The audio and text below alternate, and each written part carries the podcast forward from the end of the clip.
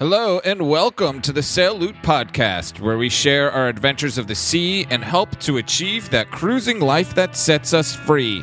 I'm Teddy J, and this is podcast episode twenty-eight with Pam Wall from Pam Wall dot com. No, I'm, I'm really embarrassed to tell you that I had no idea what I was going to do. No, that's great. Um, seriously, I just knew where I wanted to do it. Uh, it has been way too long, and that's all I can really say. Uh, I can sit here and apologize. Uh, I can sit here and give you reasons and go into all sorts of personal stuff and whatever else, but if you really want to know what the heck has kind of been going on, uh, go back and listen to episode twenty-five, where I sort of explained a lot of personal stuff that was going on with me. Uh, it, you know, some of that stuff still is going on. Some of that stuff is finalized, uh, which is good. Uh, I will say that um, the house, the other house, whatever, one of my houses is for sale. I have moved. I am living in my townhouse at the moment, and um, some crazy things has, have happened with the sale of that other house, but uh, in dealing with all of those things and negotiations and everything else, I, I guess that's kind of my excuse, but uh, there's no excuse for taking as long as it has for getting this episode out. So, of course, thank you, thank you, thank you, thank you, thank you. Um, it is October. I even missed the year uh, anniversary. Actually, uh, I, I actually had to look back a second ago because I've been so caught up doing all sorts of other stuff and realized that October second uh, was the first release of the first Sail Loot podcast. Uh, I have put out twenty-seven podcasts in that year, so I at least got one in every other week, I, I guess, sort of. Uh, the schedule was a little crazy, but it's time for me to get back on a regular schedule. Time for me to start sending emails out, more emails out to the email rally, uh, and you know, everything else. Time for me to start getting back into the Sail Loot swing of things. Let's put it that way. And uh, to do that, I am so happy to have this episode for you with Pam Wall. I had the awesome opportunity to talk to Pam Wall, and Pam is just an amazing person with so many stories. She has been cruising and sailing for so long that it's it's it's crazy the names that she dropped in this episode and the next episode. We talked for two hour and I for two hours, and I just couldn't stop. I couldn't stop listening. I couldn't stop hearing her stories. She tells fantastic stories. She's uh, yeah. She's done it all as far as cruising goes, and been uh, obviously around the world, and has worked for West Marine, and has is now her own has her own website and her own consulting business. She uh, goes to seminars. She speaks at seminars. She speaks at boat shows. Head on over to Pam Wall dot com and check her out. Uh, I had the amazing opportunity of uh, speaking with her today, and we will get to that interview in just a second. Actually, I lied. That I didn't talk to her today. I talked to her like two months ago, and like I said, I'm getting back to it. And thank you, thank you, thank you. All of the listeners, all of the readers, all of the email ralliers that are still signing up, that are signing up and starting their websites and using the Sail Loot Bluehost link at sail loot dot com forward slash Bluehost. Uh, thank you, everybody. Thank you for all of the encouragement. I have had amazing, amazing, amazing amounts of encouragement uh, with people that have listened to uh, episode twenty-five, and um, it, it's been... It's been fantastic, and uh, of course, I'm inspired by a lot of people, and one of them is Pam Wall. I, I will be uh, hopefully using her services uh, sometime in the future, so head on over to Pam Wall dot com. If you need anything, I'm sure that she can get it for you, and uh, here are some of her stories. Like I said, she's fantastic. She knows just about everything. She can get just about anything. She will help you pick out your boat. She will talk to you. She will consult with you. She will... You know, she, I, when I get down to Fort Lauderdale next, I'm going to call her up and go buy her dinner is what I'm going to do. Uh, and Pam Wall is fantastic. And uh, without further ado, let's just get to it and let you listen. So this is the first installment of Pam Wall's story. Let's have fun.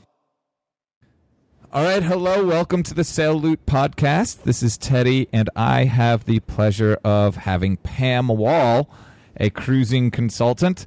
She is on Kendarek, and uh, you have all probably heard of her. I hope you've heard of her. Uh, she does many, many seminars, and Pam, first of all, I want to say thank you very much for taking the time to join me today. Um, I also have to apologize. Um, I was. Some people that are listening might know that I work in an operating room uh, uh, on my normal days, and I was in there until about ten thirty or eleven last night when we were supposed to talk. So, thank you for being so accommodating, and thank you for taking the time to talk to me today. Oh, Teddy, thank you. It's it's my pleasure to be here, and no need to apologize whatsoever. Uh, the one thing that uh, we all know about sailing is we don't use the word sk, sk, sk, sk schedule. Okay, that is not in our dictionary, so not to worry. Right, it's fun being here. Yeah, plans change, right, all the time, uh, especially when you're uh, especially when you're sailing and trying to put a plan together, right? Absolutely. Well, great.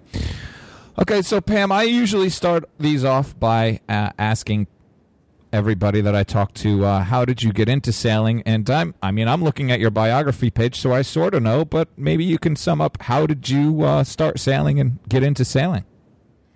Uh, Teddy, uh, I grew up in um, Chicago on Lake Michigan, and my father was a keen sailor. He always had sailboats.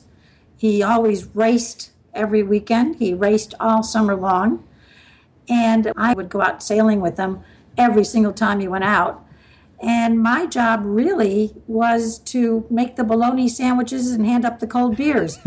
um, he, he always had a crew of five or six men, sometimes really cute young men. That's probably why I went.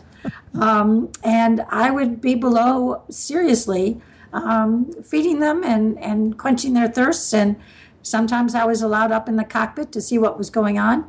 And uh, that's how I spent my youth, really, uh, sailing with my dad. Um, he made sure that I learned how to sail properly, not when he was racing his boat and, and doing a lot to win it. As a matter of fact, remind me to tell you a cool story about one of the boats that he had that won the Boat of the Year. But um, he insisted that I learn how to sail, and we were members of the Chicago Yacht Club and Columbia Yacht Club, which is right on the waterfront in Chicago. And um, every summer I would take sailing lessons. If it wasn't in penguin dinghies, it would be in little shocks. Sometimes it would be in dragons. Um, so I, I really, I, I formed a love of sailing from my father. Well, great. Go, go ahead and tell us that story, Pam. Uh, well, uh, my dad, sorry, sort of was the kind of guy that always had five-foot-itis. Mm-hmm. You know, with a sailboat, I'm sure a lot of people know what I'm talking about. Uh, once he uh, got a boat and raced it for a season, he wanted the next boat right. to build, design, and and race and win. And then he wanted to get another one. Well, um, he had four women in his life. He had my mother and me and my two sisters. So he had four women. And his uh, first big sailboat that he bought for racing was a Lapworth thirty-six, which was a brand new design by Bill Lapworth. And he named that boat his fifth girl. and uh, she did very well on the racing circuit, but after a year and a half, um, he sold her, and he had another boat designed uh, by a protege of, of uh, Charlie Morgan, whose name was Charlie Hunt. He was a young man who designed fast race boats. And my dad was the first one to give Charlie Hunt, who was a protege of Charlie Morgan, the famous Charlie Morgan designer, um, the ability to build him a race boat that he thought was going to win everything hands down on Lake Michigan. Mm-hmm. And this boat was built, and he named that boat Sixth Girl. Okay? Mm-hmm. And uh, he consequently, after that, he had several more boats. He had Seventh Girl, then he had Eighth Girl. But Sixth Girl... Uh, not only won both Mackinac races, uh, the best on corrected time, mm-hmm. uh, the first year she was put in the water, but she also won Boat of the Year, which means she won the best overall time of the whole racing series for that summer.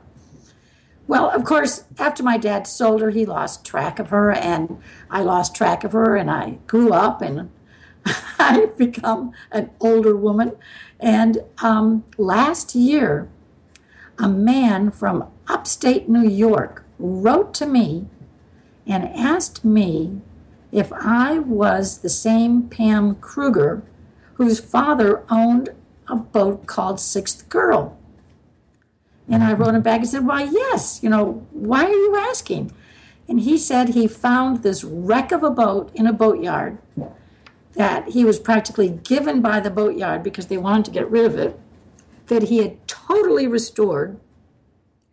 And somehow or other on the internet, which is, you know, one of the magical things that we have today, right? He found out that this man named Joe Kruger had her built.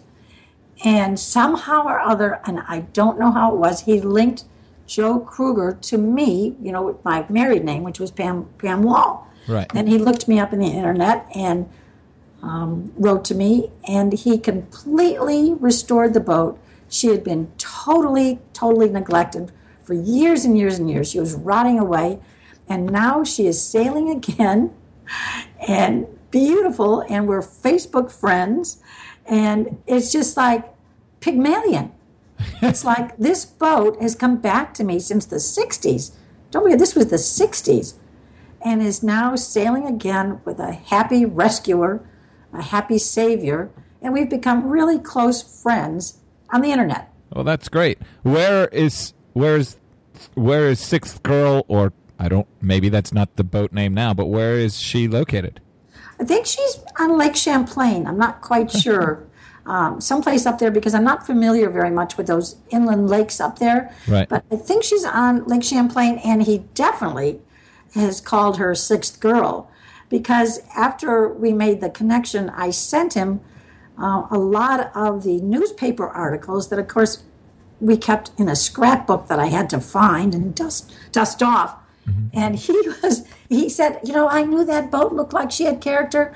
I knew that boat looked like, you know, she was something pretty special at one time, even though she was a total wreck in this boatyard and they couldn't wait to get rid of her. And he said, you know, I was right. I had this feeling about her.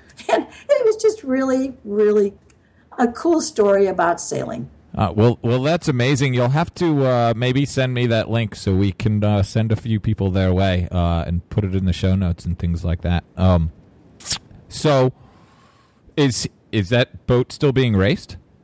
I don't think he races her. He okay. uh, he he definitely sails her. As a matter of fact, I saw on Facebook just yesterday he did a video uh, of sailing her, and of course, I was looking at everything on the deck and everything, you know, to see if it looked the same. Still has a tiller instead of a wheel, nice. And you know, everything was the same. It was just it was like going back in time. It was a time machine for me. That's great. Well, that, that sounds amazing, Pam. Um, we got a little bit off track, and so I'm gonna get us back. I'm gonna get us back on track for a minute. But it says here that you also uh, you went and studied at the University of Wisconsin. Yes. Well, um, I started out at American University in, in uh, Washington, D C, which was really wonderful for my first year. Mm-hmm. But I really missed sailing, and um, I decided that I wanted to come back to where I could sail more, because there they didn't have a, a sailing team. They had a rowing team, but not a sailing team. So I transferred up to the University of Wisconsin. Of course, that's situated on beautiful Lake Mendota. Mm-hmm. And they have a sailing club there called the Hoofers Sailing Club. And I was one of two women in the sailing club. It was all young men, so you can imagine how much fun that was. And uh, uh, actually, I became the president of Hoofers Sailing Club because no one else wanted to do it. And it sort of gave me prestige in this club of a bunch of darling young men who enjoyed sailing. So we were able to sail in the spring and the fall uh, before the lake froze over. And um, I continued sailing up there, which was totally wonderful. And, and that's another cool story, Teddy. Out of the clear blue sky, two years ago, the president of Hoofers um, wrote to me out of the clear blue sky and said, we're having the fiftieth anniversary of the Hoofers Sailing Club at the University of Wisconsin. Would you come and be our guest speaker? Wow. I, and, I mean, that's amazing. Amazing. And I said, are you kidding? Of course I would. So he flew me up to Madison. And this is the really spooky thing.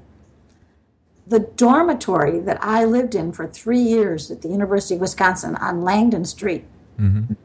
had been turned into a hotel only for people who were visiting the university, um, you know, by invitation to, yeah. uh, you know, to uh, participate in events at the university. Right. And he got me into the room that I lived in oh. for three years. I mean, it's just so bizarre. That that, that is amazing. That, that so, like, did the room look the same? I know if I, I know if I went back to school right now, that my original dorm room would not look the same.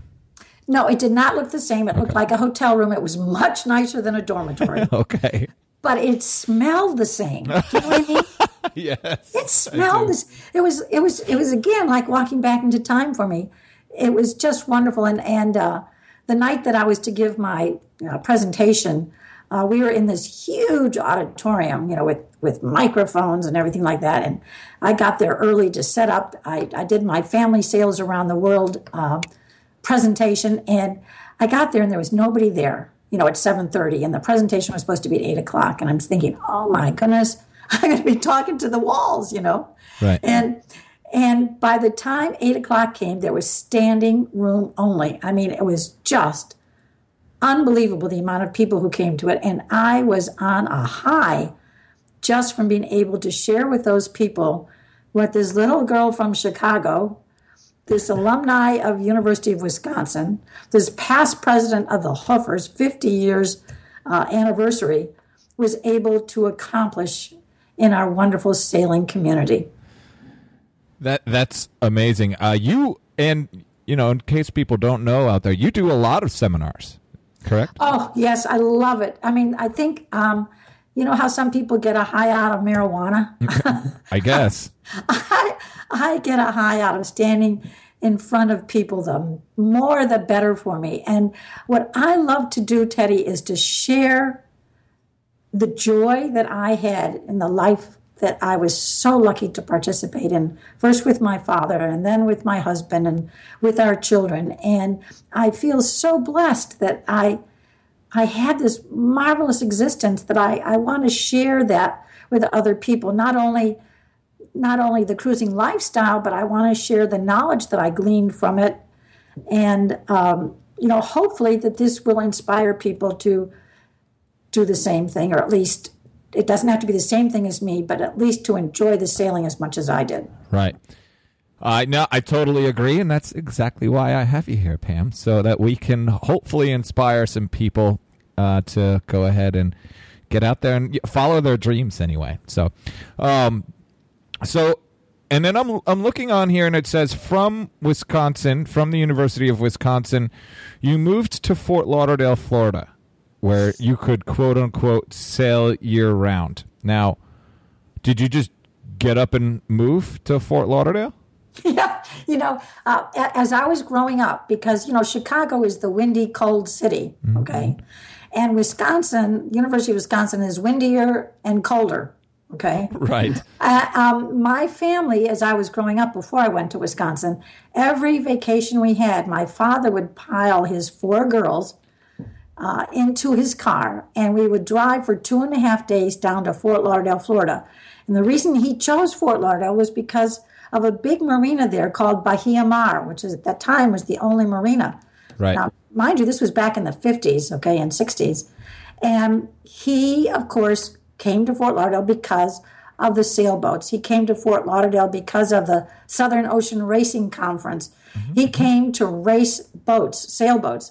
And so every vacation, I'm not joking, Thanksgiving, and then a couple of weeks later, Christmas, and then a couple of weeks later, Easter, we all piled into the car, we drove down Route forty-one, and we always stayed at the same hotels, and we always got to Fort Lauderdale in two and a half days.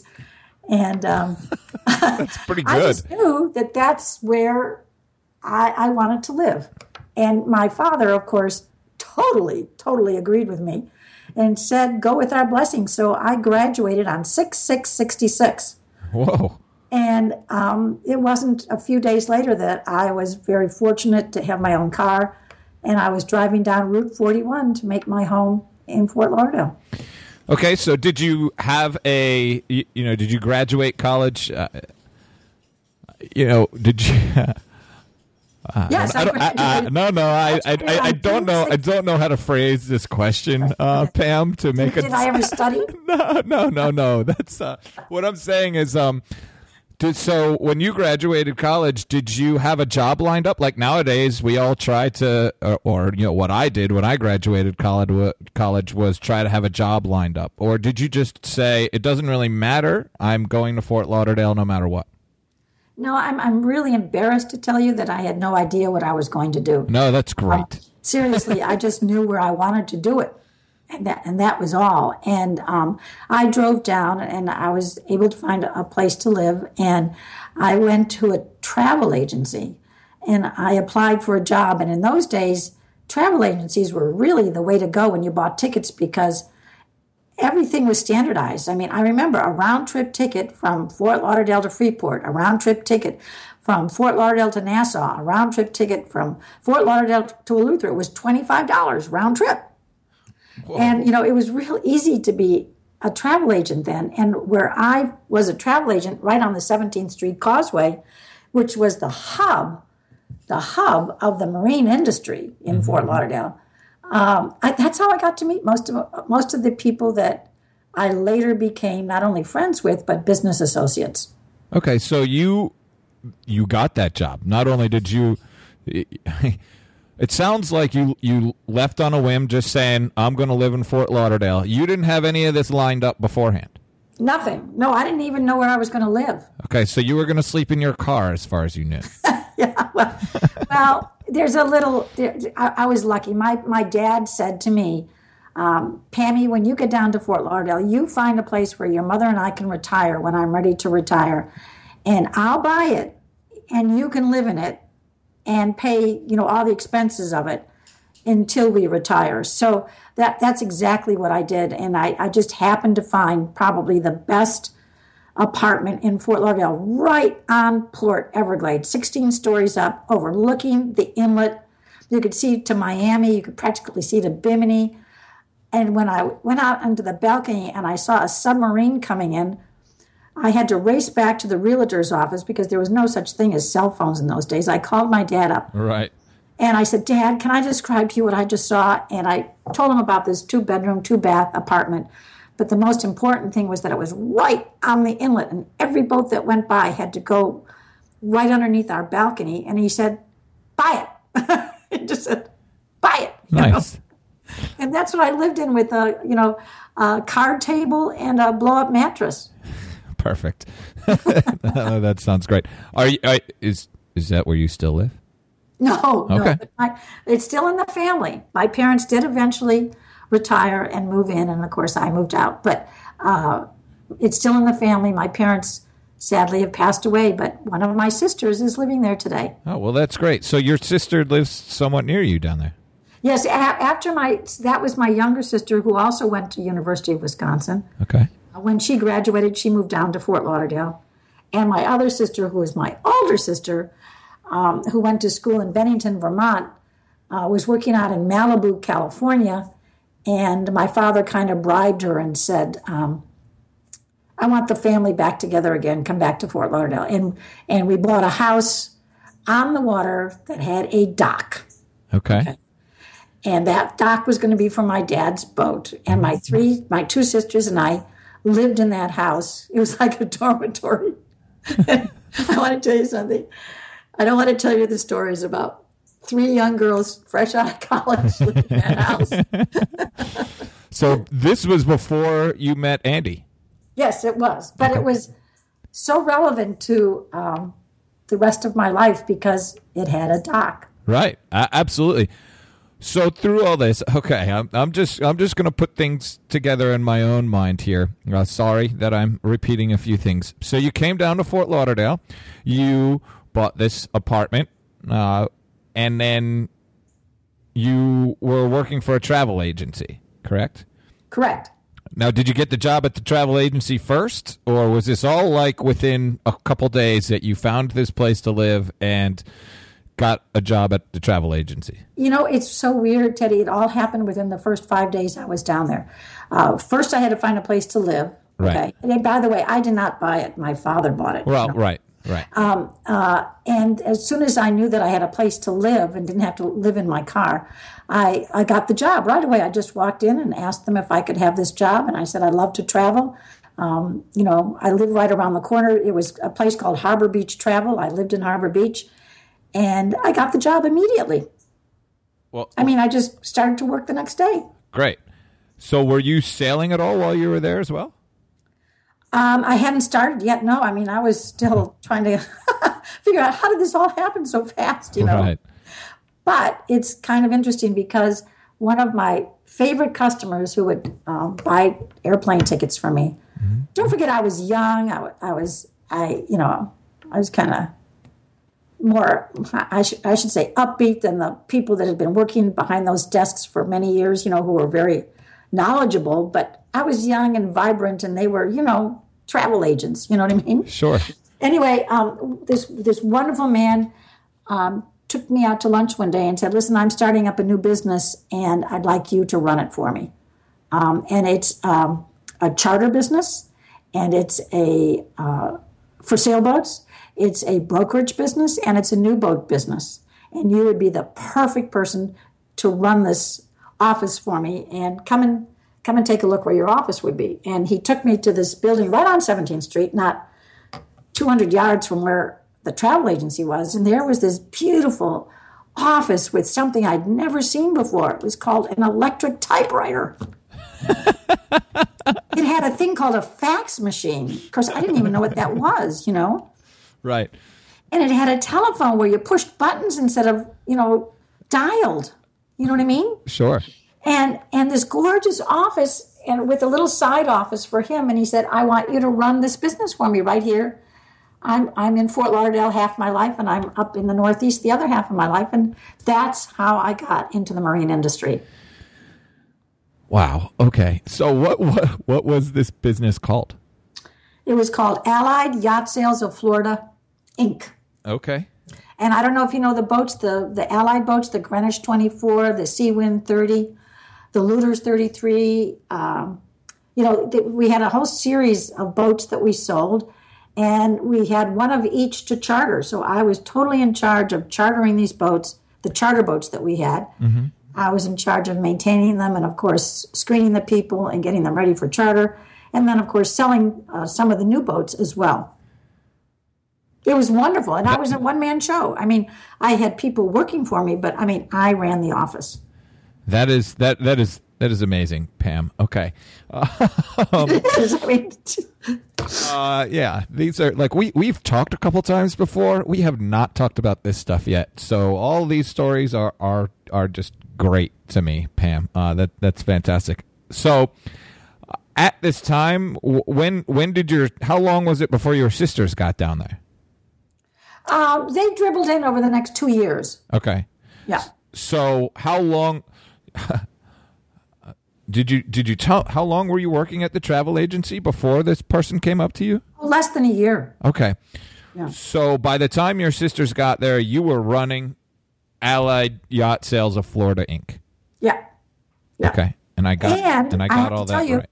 I'm so proud of myself, Teddy. For the first time in my life, I bought my own car because Good for you. I was earning a living for the first time.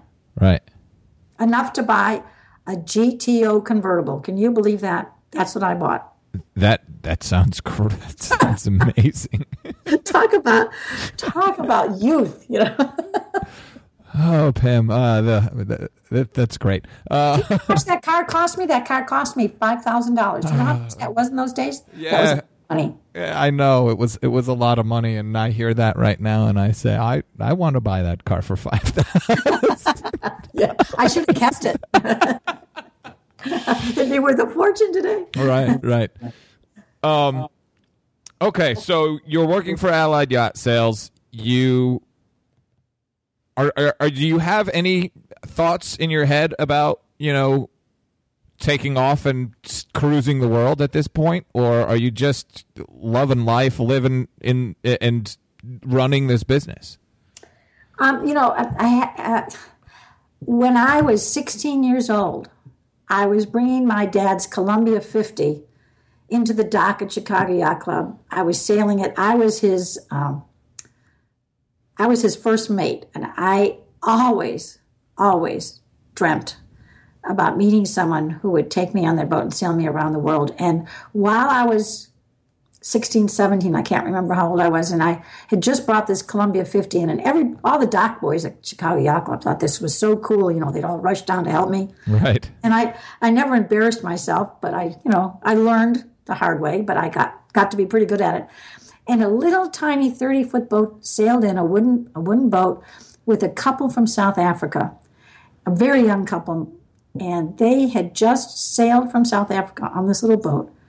They were the nicest, most wonderful, most modest people. And I just, I wanted to rub shoulders with them. I wanted something to rub off on me that would get me to have an opportunity like they did. I thought that what they had done was better than going to the moon. Right. And that's what started me thinking, I've, I've got to have a life like this sometime. I just, I just have to, because, it, I mean, this boat was so tiny, and they what they told me about what it was like at sea, and what it was like making landfalls, and what it was like cooking and fishing, and I mean, it was just, I knew, okay, that's what I want to do. So you knew you knew at sixteen that you wanted wanted to do that. And were you um just waiting for that to happen down there, or no, uh, how did no. How did no no no? You were going to do it whether you found the man or not. You ended up finding the man. It, it yeah, well, you know, I was, I was dating a lot of guys, and most of them were sailors. You know, right. I mean?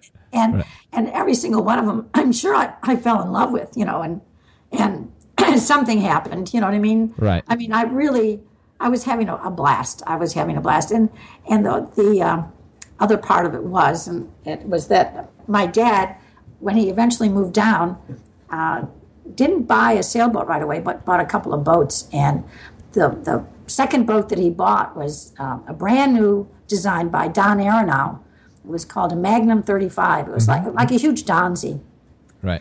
And uh, Don Aronow was a really good friend of my dad's, and my dad and I would go down to um, you know North Miami and watch this boat being built. And then my dad surprised me and named it Pam's Pony, because I always wanted a horse, but I never got a horse. So the boat was called Pam's Pony. Instead, you got a boat. And, and uh, I kept the boat uh, at Pier sixty-six, which is a beautiful marina. Mm-hmm. And um, the dockmaster there, Ronnie, thought it was pretty cool that this little girl was running this thirty-five-foot Magnum. And and he put me in the slip right in front of his office. You know, right? It was like in the spotlight, you know. And I remember I always had to back it into the slip. I always wanted to back it in. And I would, you know, it's so easy with twin engines. It's just so easy to back a boat into any slip. And yet the guys, the dock boys would come running to help me. And, and how you say to them, I don't need you. I don't need you. And they say, we want to help. We want to help. Anyway, that, that was all part of um, the fun of living down there. I wasn't on the hunt then at all. Right. I was hunted. You know. Of course. Well, um, I have some wonderful pictures of uh, Vogue magazine came and asked uh, Ronnie, the dockmaster at Pier sixty-six, they wanted to charter Pam's Pony for a week of, of photography, Vogue magazine, uh, with these gorgeous models. And um, uh, they called me up and asked me if they could do it. This was before my dad was living there permanently. And I said, sure. Uh, they said, well, you'll have to run the boat. I said, that's no problem.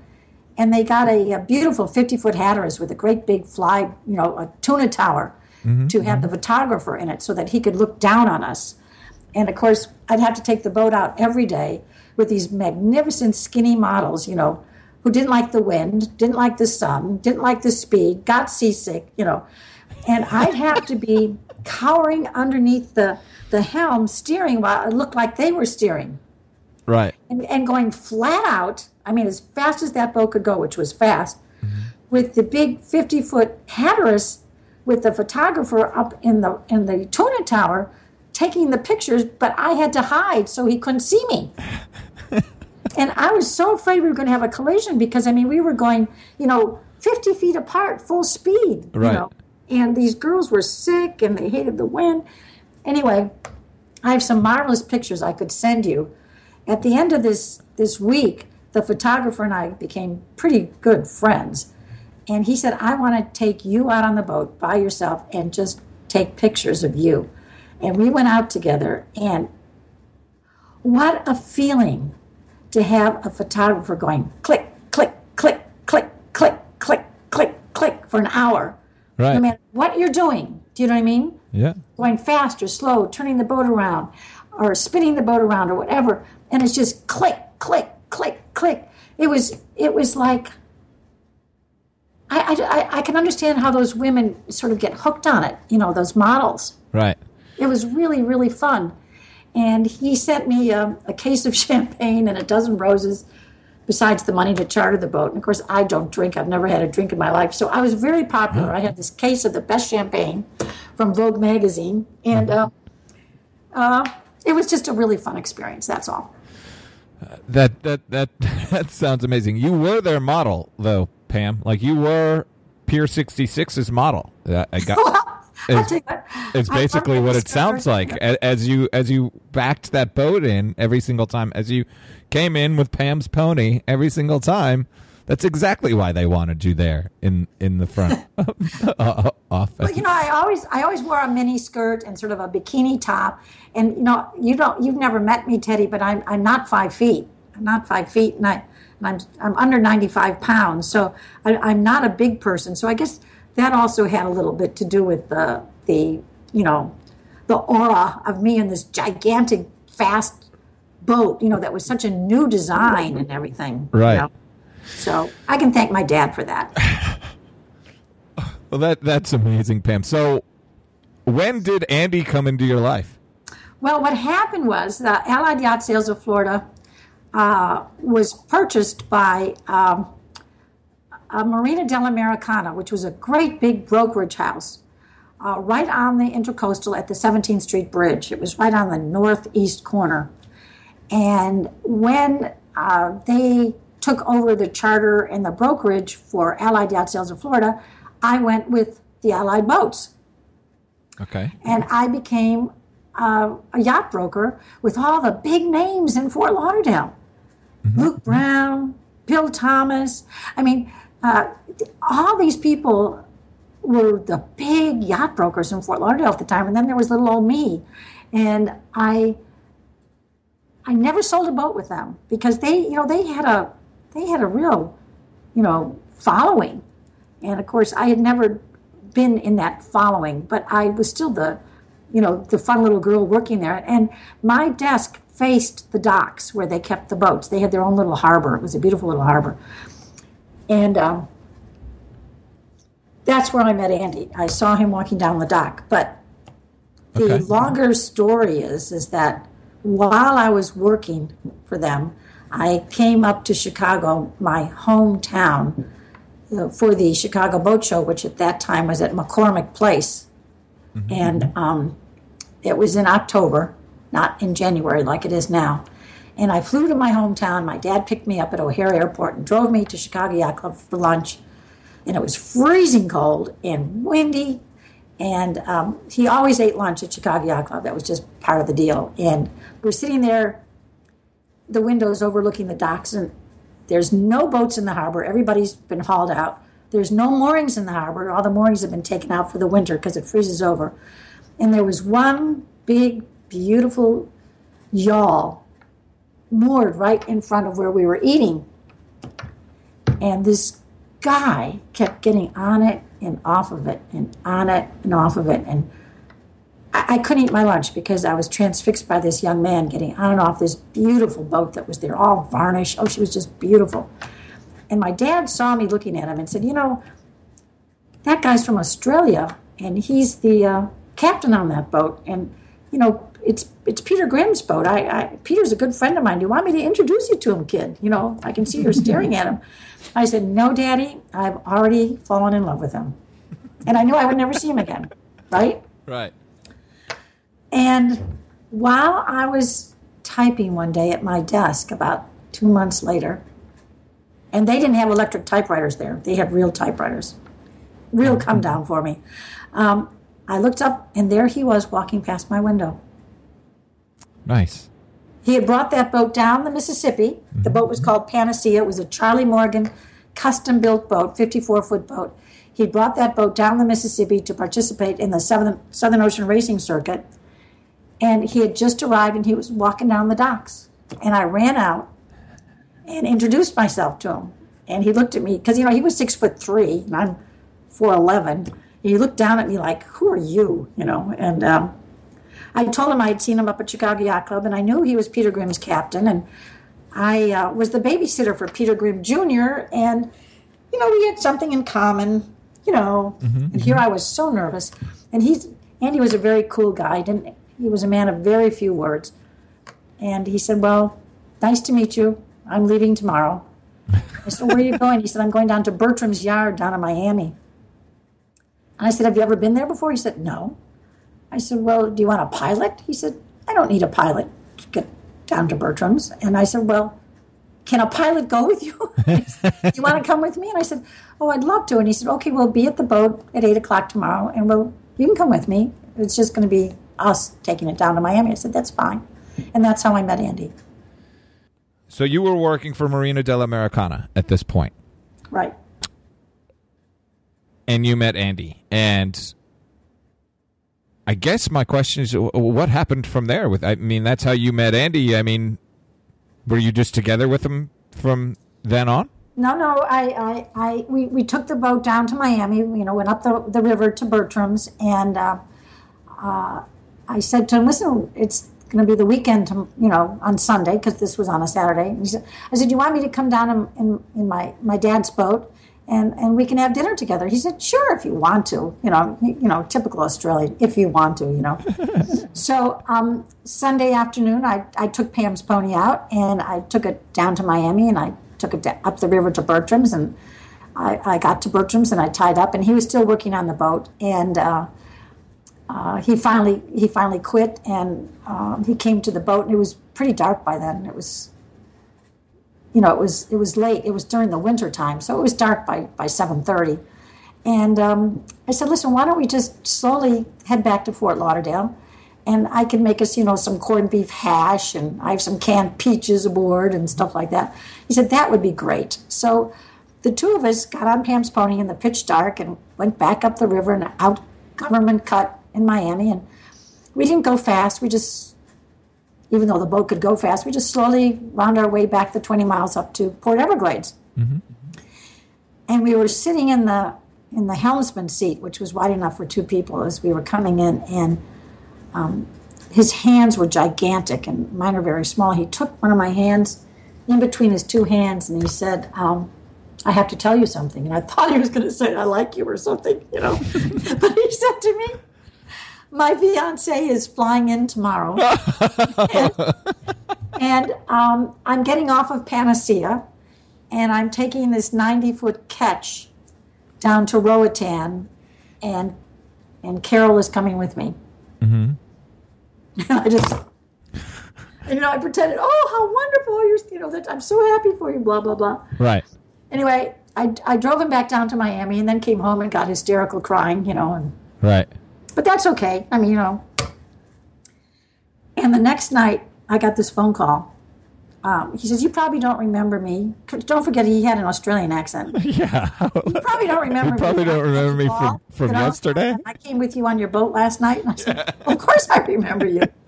He said, well, did you come down uh, to Bertram's? And I said, yeah.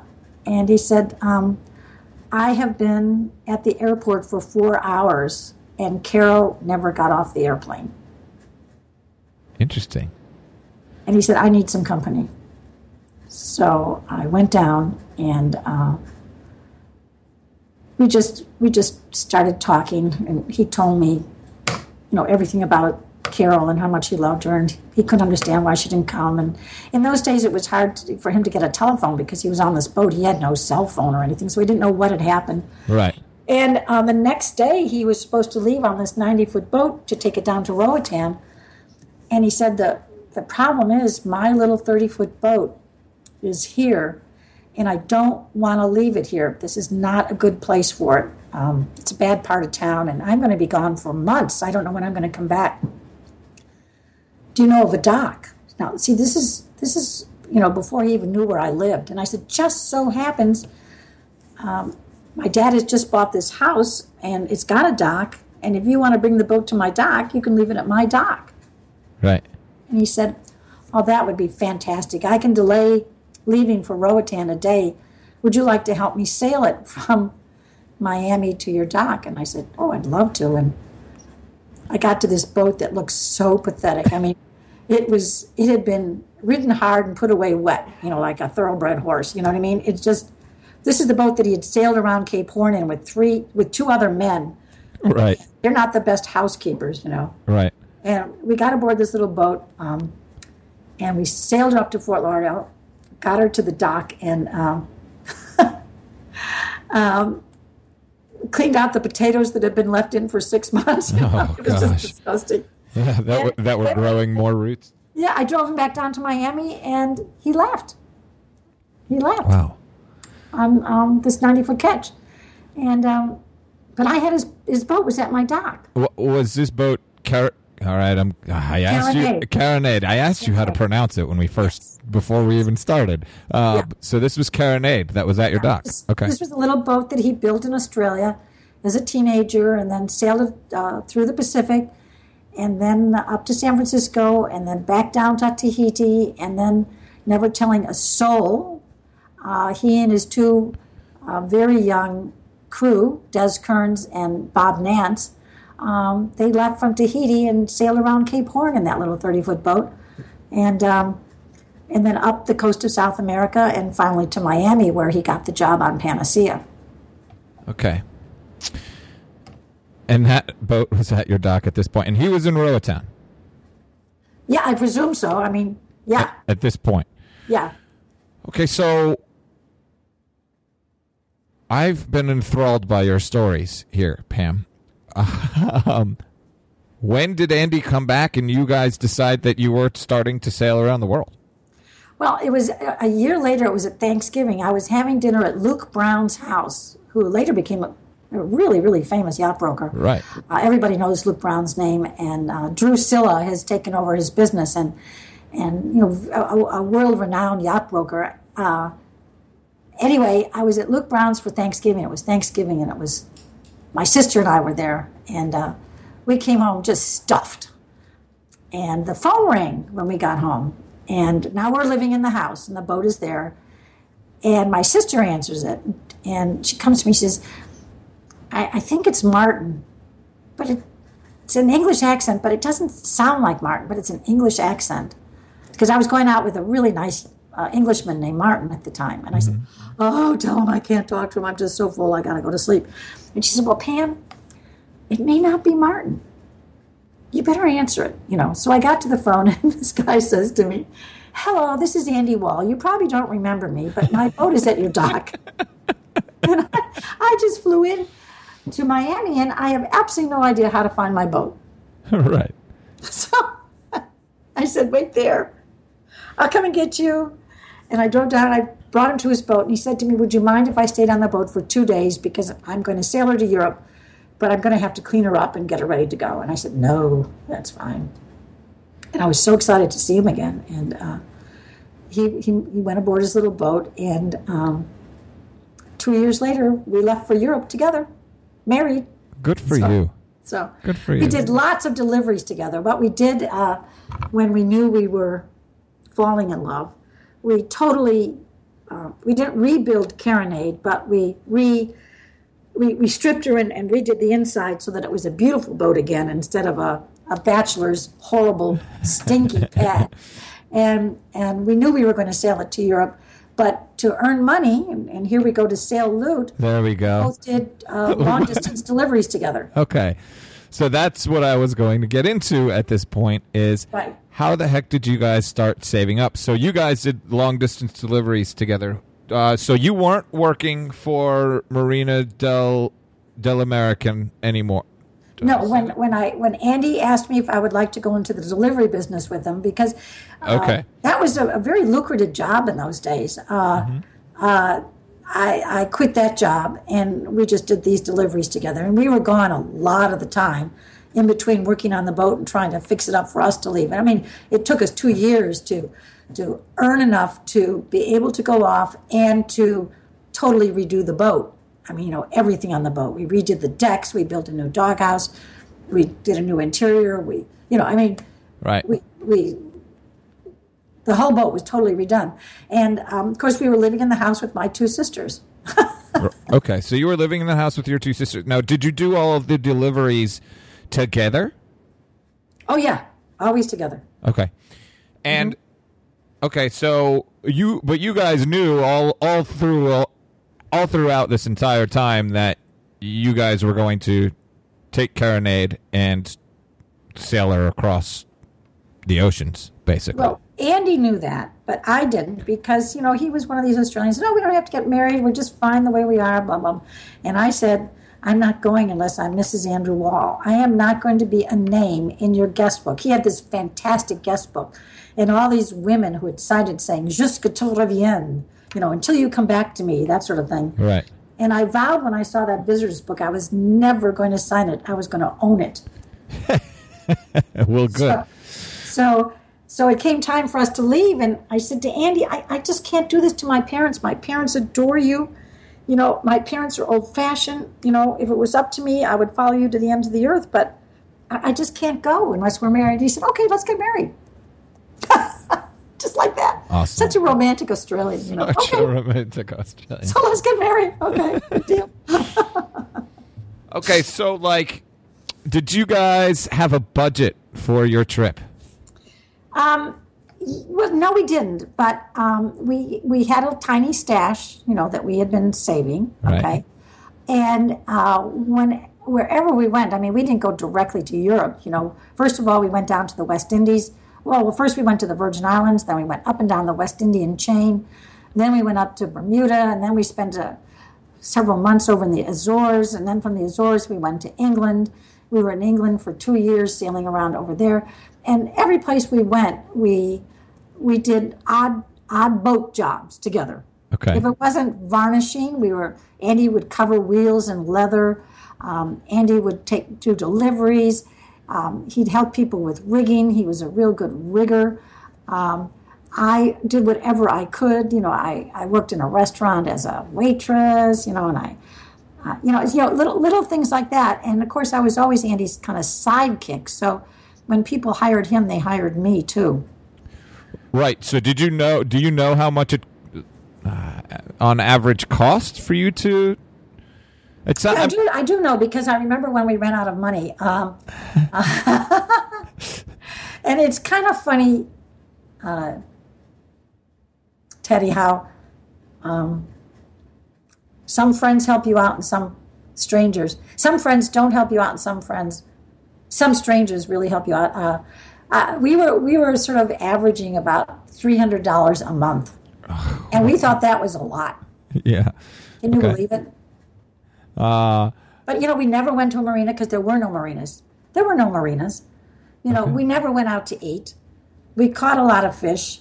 Um, we worked hard. We had a boat that was so simple, you know, just so simple that it didn't need any maintenance, you know, because it was a simple little sloop with, you know, a foot pump for the water, you know, a one-burner or two-burner kerosene stove, um, you know, that was that was our luxury. We didn't even have a toilet on that boat. I mean, you know, we didn't have any boat expenses. Right.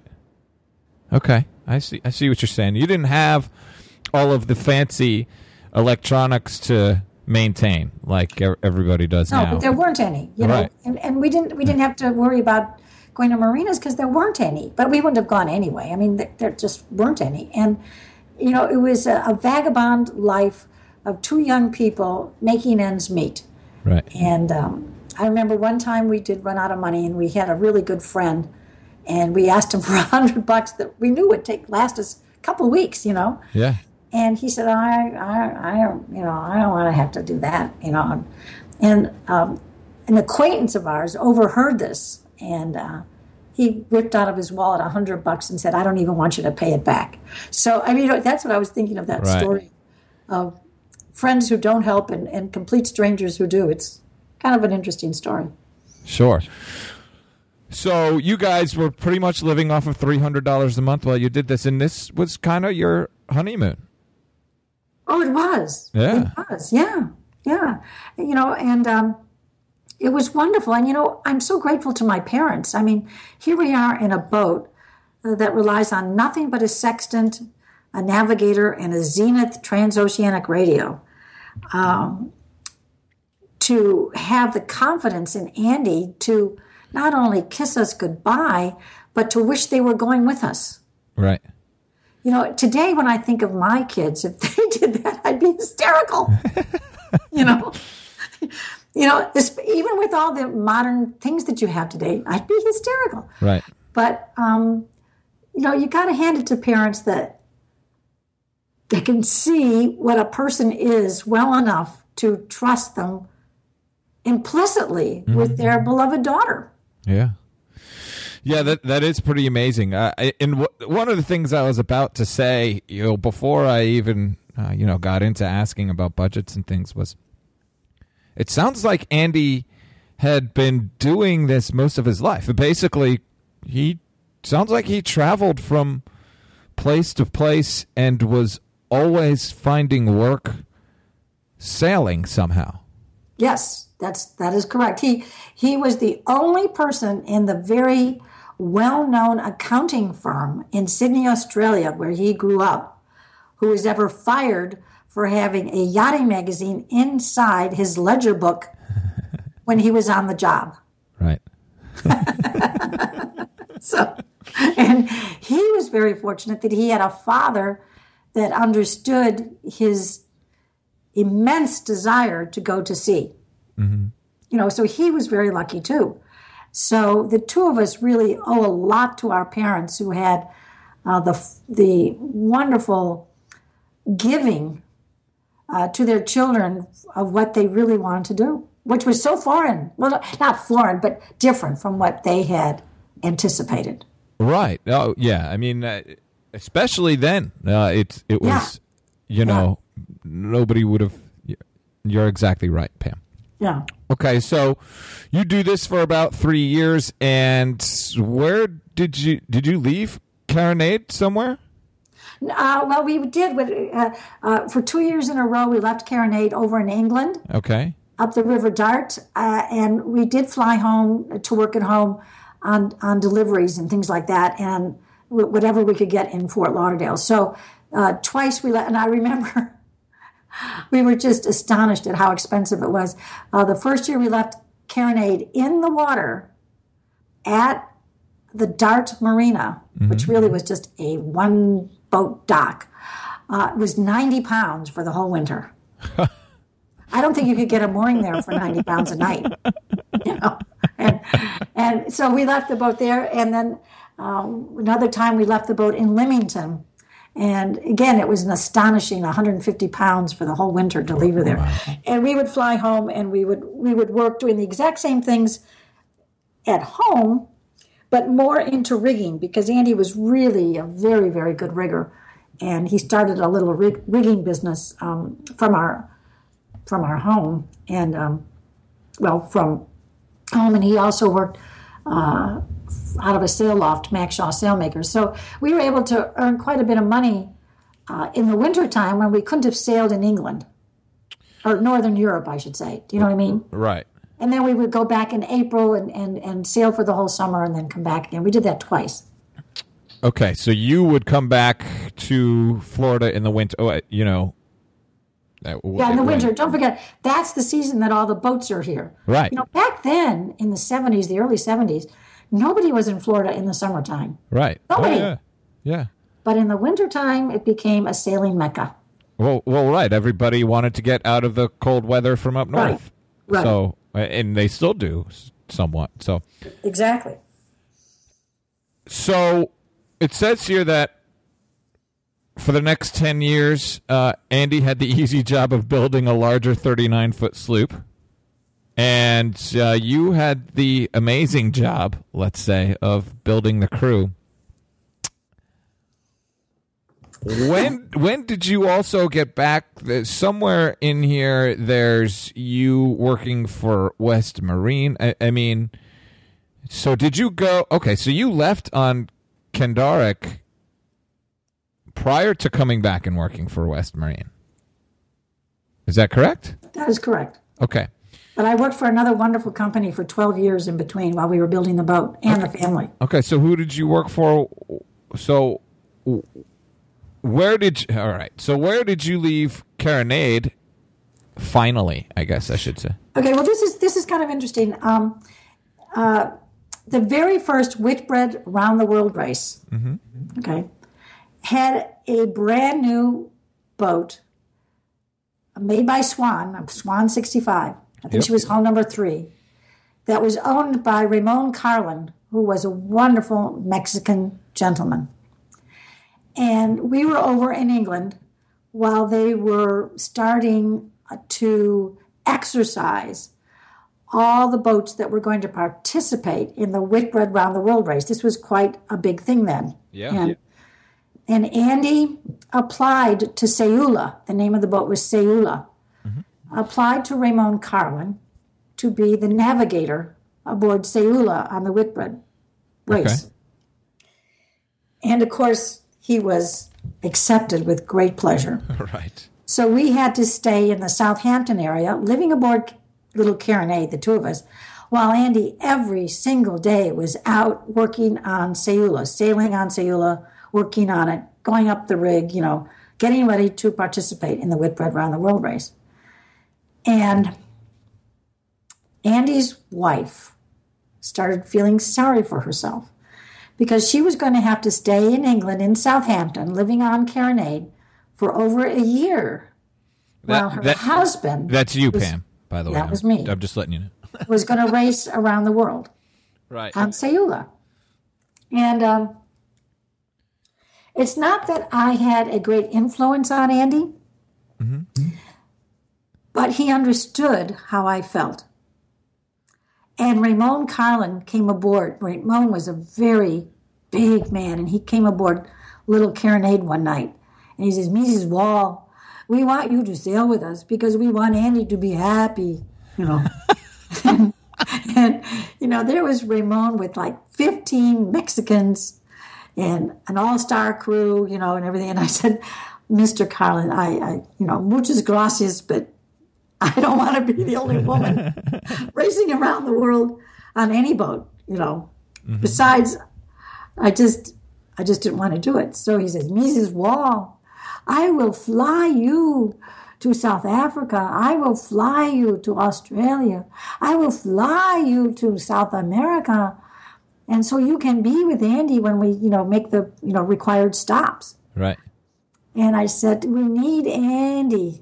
And I said, you know, thank you, Mister You know, Senior Colin. We will think about it. And he left, and Andy and I were just, just torn apart because we loved each other, and we really did not want to be separated. Right. We, we had become, excuse this horrible word, a team. I hate that word. Remember in um, Missus Robinson? Mm-hmm. Yeah. That's another great old one. Anyway, anyway, um, um, and, you know, he said to me, you know, Squirt, I just assume, I just assume sail on Carronade. He said, we want to build a bigger boat together. We've designed a bigger boat together. We want to have a family. And, you know, it's okay with me. And he and I, instead of Andy going on Sayula, who, by the way, won... Right. The very first Whitbread Round the World race, which, right. of course, Andy never forgave himself for not going. But, of course, they also lost a crew member over the side and never found him, mm-hmm. you know, in the Indian Ocean. But um, Andy and I sailed slowly back home.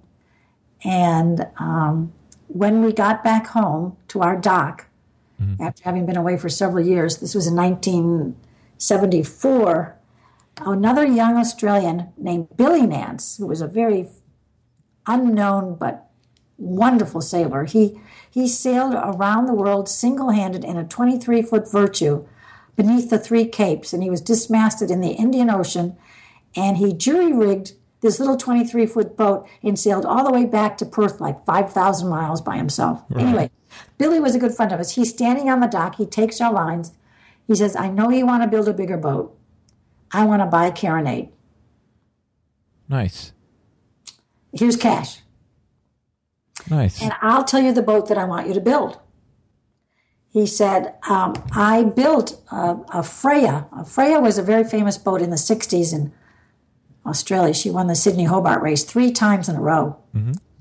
And so every young man like Billy and Andy uh, grew up just thinking that boat was the, the, you know, cat's meow. It was such a fabulous boat. And Billy told us about this young Australian out in uh, Petaluma, California, who had built a mold for a Freya to build a fiberglass Freya, because the original Freya is out of made out of timber. And he said, why don't you take this money for Carronade and drive out and and build your own Freya out in Petaluma? That's, uh, he said, but the only thing is you have to name it the name that I was going to call my Freya. I was going to build a Freya, but I'm at this point in my life, I'm going to sail Carronade. And I want you to name your Freya what I was going to name my Freya. And it's an Aboriginal name from South Australia. It's the cave-dwelling painting of the kangaroo in mythology, Aboriginal mythology, that taught the Aborigines how to dance. And he said, that's what I was going to name my boat. And one of the um, prerequisites for me buying Carronade is that you name your Freya Kandarik. So we did. Okay. Nice. So we borrowed my sister's car, and we drove to Petaluma, and we spent five months laying up the hull. Right. That is not fun. No. And um, putting the lead ballast in, the internal keel, mm-hmm. putting the um, bulkheads in and a fake deck, and then two tons of Brunzeel plywood was lashed down below. And then put her on a truck and trailered her. We didn't trailer her on a trucking company. Right. Trucked her back to Fort Lauderdale, where we began in earnest to complete the hull that we started out in, in Petaluma. And uh, we worked on the boat here in Fort Lauderdale for ten years. And at that point in time, I started working for Mack Shaw Sailmakers. Okay. And that's, I worked for them for ten years. And I never s- stitched a sail. I ran the office. And this is another great job for someone who likes to meet the Cruising and Racing Sailboat Society in Fort Lauderdale. Well, and actually everywhere, because that was the big sail loft in Fort Lauderdale. And I mean, my customers were Jimmy Buffett, and you know, I mean, and, and, you know, it was it was an incredible job. I ran the office, and Andy uh, started the rigging business with Mack Shaw Sailmakers. They started out just as, as sailmakers. And then Andy started their, their rigging division, and that's where we worked for the next ten years, at the same time building the boat. And then I had two wonderful children, and um, that's how we started uh, out in Kandarik. Um, we laid her hull up in nineteen seventy-five, and we departed Port Everglades for our sail around the world in nineteen eighty-five. Amazing, Pam. um, all right. So this entire time, you guys know that you're saving money to sail around the world, right? Oh, yeah. And, you know, the biggest mistake we made was telling people, you know, we're going to do this. And you should never, ever tell people what you're going to do, because uh, they always say, well, I thought you were in Australia. I thought you were heading for Australia. Why aren't you in Australia? You know, I thought you were going to be gone.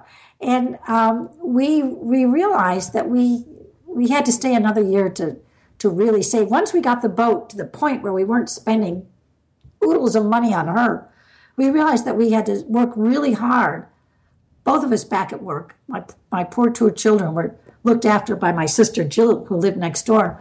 Um, you know, saving every penny that we could uh, so that we could leave. So we stayed for an extra year. It was just dreadful because we had told everybody we were leaving, and then we stayed another year, and everybody would say to us, "Oh, I thought you'd be in Australia by now." You know, so never tell anybody what your estimated time of departure is ever.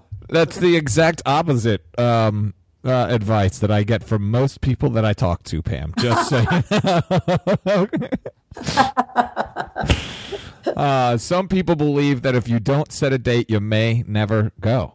Uh, but if you do set a date, yeah, you might move it back a little bit. But the good thing is people will be asking you why the heck you aren't where they think you should be, you know? Yeah. Well, we did set a date, but then we realized it was an unrealistic date, so right. we set another date. You know what I mean? Right. And um, it was it was just something that, that we knew we had to do. I mean, we couldn't, you know, when you're building a boat, here's the story of building a boat. Your refrigerator breaks down in your house, mm-hmm. and you live without refrigeration for weeks at a time before you want to buy another fridge. You buy, you want to put a refrigeration system on your boat. And without even blinking, you go and buy a very expensive refrigeration system. Right. But you live without refrigeration in your house because it's your house. Yeah. You know, your house is falling down around you, but the boat is really important. Yeah. And that's that's how we got. You know what I mean? Every every penny we had went into that boat. Mm-hmm. And, um, and we were both working full time. And we just knew that after the boat got to the point where we could sail away, if we... If we worked really hard for the next year without, you know, putting it putting more into the boat, um, we would realistically have enough to at least get going, at least get going, which so, is what we did. So, what did you? Uh, what was your goal amount of money to have to leave with? Does that make sense? Are you gonna you, you're gonna laugh? Yeah. Ten thousand dollars. That is that, that that's actually what what was what year was it? Nineteen eighty five. Yeah, okay. You you've already said that. Uh, so I I'm not gonna laugh too well. Actually, I am a little bit. Did you? That's ex- a lot of money to us, you know. Did, well, did you expect that to last um, six and a half years? Oh no, we knew it wouldn't. Okay. Oh no, no. But at least it would get us out into the Pacific. Okay. You know, or a couple of years down the road, you know, it would, it would, it would do it for us. Okay. Again, don't forget there were no marinas or anything. You know, the biggest expense that we had was going through the Panama Canal, which was one hundred forty dollars. Right. I mean, but um, to us that seemed an awful lot of money. Uh, well, and in night and in nineteen eighty-five, it still was a lot. Of, it still, yeah. I mean, ten thousand dollars is still a lot of money. Yeah. Um, You know, I, I think of that now, and, you know, a lot of people that I talk to these days, you give a, a number, and, and this is just a, it all depends on how you live, you know, but a lot of people give a, let's say a two thousand to three thousand dollars a month number, and so in nineteen eighty-five, if it was, you know, about half of that, let's say, that might work. You know, that, that ten thousand dollars might get you a year. Let's put it that way. Uh, right. Certainly, exactly. Certainly not six and a half. No, no. But we, we didn't. We told my mom we'd be home in two years max. And the reason we didn't get home in two years was because we stopped and we worked for a year in three different places. Okay. So, so, so you know, that added uh, three more years and, and, and things like we did, you know, it took us six and a half years to get home. But we weren't moving the whole time, and um, we, we knew we knew what we had to do, and we were very happy to do it. I mean, it's when you when you're when you're out cruising, and um, you're you're seeing the dollars slip by, you know. And, and we were very cautious about it, but we never missed out on anything. Believe mm-hmm. me, uh, you're real happy to start earning it again. So I just listened to that entire conversation, that episode, oh, half of our conversation, again, for like the fifth or sixth time, because Pam's stories are just uh, awesome. Uh, but as I was listening to it again, I, I think kind of the moral or, or what I get or the lesson that I get out of this episode is to just go. You know, Pam knew where she wanted to go. And that and that's why I used that little clip at the beginning of this episode. She knew where she wanted to go. Pam knew what she wanted to do. She wanted to sail. She wanted to be a part of the boating community. She wanted to sail around the world, and she knew where she wanted to be in order to start that journey, and she went there, and she made it happen. Uh, and that resonates with me in my, you know, personal position at this point in time because, you know, and, and, and I'll be calling Pam and asking her for her services and asking her opinion about, you know, maybe what I should do here in the next uh, few months to a year. And maybe that's what I should do is just sell it all and, you know, head down to Fort Lauderdale or something like that and uh, get myself involved in more of the cruising uh, community. But I think the moral of the story is if you have something, if you have a goal, uh, you got to get to that place where, like Pam did with, you know, nothing, no, no place to live, nothing lined up, no job lined up, anything like that. She drove to Fort Lauderdale and made it happen. So just go, find that community, find your cheerleaders, and uh, start following your dreams. And you can make it work out. If you want to get in touch with Pam Wall, go ahead on over to Pam Wall dot com. There is a contact page over there where you can get in touch with her. Um, her email is also pam at pam wall dot com. You should ask her if you have any questions about sailing, about cruising, about outfitting, about anything like that. Get in touch with Pam. I'm sure she's got a question. She's got an answer for you. Sorry. Of course, you can find all of the links, a lot of things that Pam mentioned in this episode over at sailloot.com forward slash episode 028. You can find all of the resources that were mentioned in this episode over there. Uh, if you have any questions about anything else, about anything Sail Loot related, uh, please feel free to email me at teddy j at sailloot dot com. Uh, I have not been great about responding to every email, but I try to, and I am going, like I said at the top of this, uh, of this episode, I'm going to get much better at that. I hope that is in my plan anyway. You know, if you have any questions about you know, how to set up a webpage, maybe something like Pam's, uh, head on over to sail loot dot com and click on the Way Anchor page, and like I say in almost every episode, there's a quick video over there that will help you get started.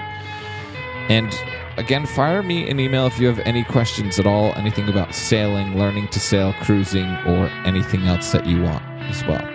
At, in fact, just shoot me an email about your sailing experiences because I love hearing those stories. Of course, you can find us at sail loot dot com, facebook.com forward slash sailloot, and on Twitter at sailloot. You can sign up for the Sail Loot email rally. Uh, if you liked this episode, you can leave a... If you didn't like this episode, you can also leave a review for the podcast, and you can subscribe to the podcast in iTunes, all over on one page at sailloot.com forward slash podcast review. Thank you again for listening. I hope that all of you can find a way to find your sail loot to live a life rich in experiences. I hope to meet all of you out on the water, fair winds, and following seas. Of course, stay tuned. In about a week or so, we'll have part two. Peace and love.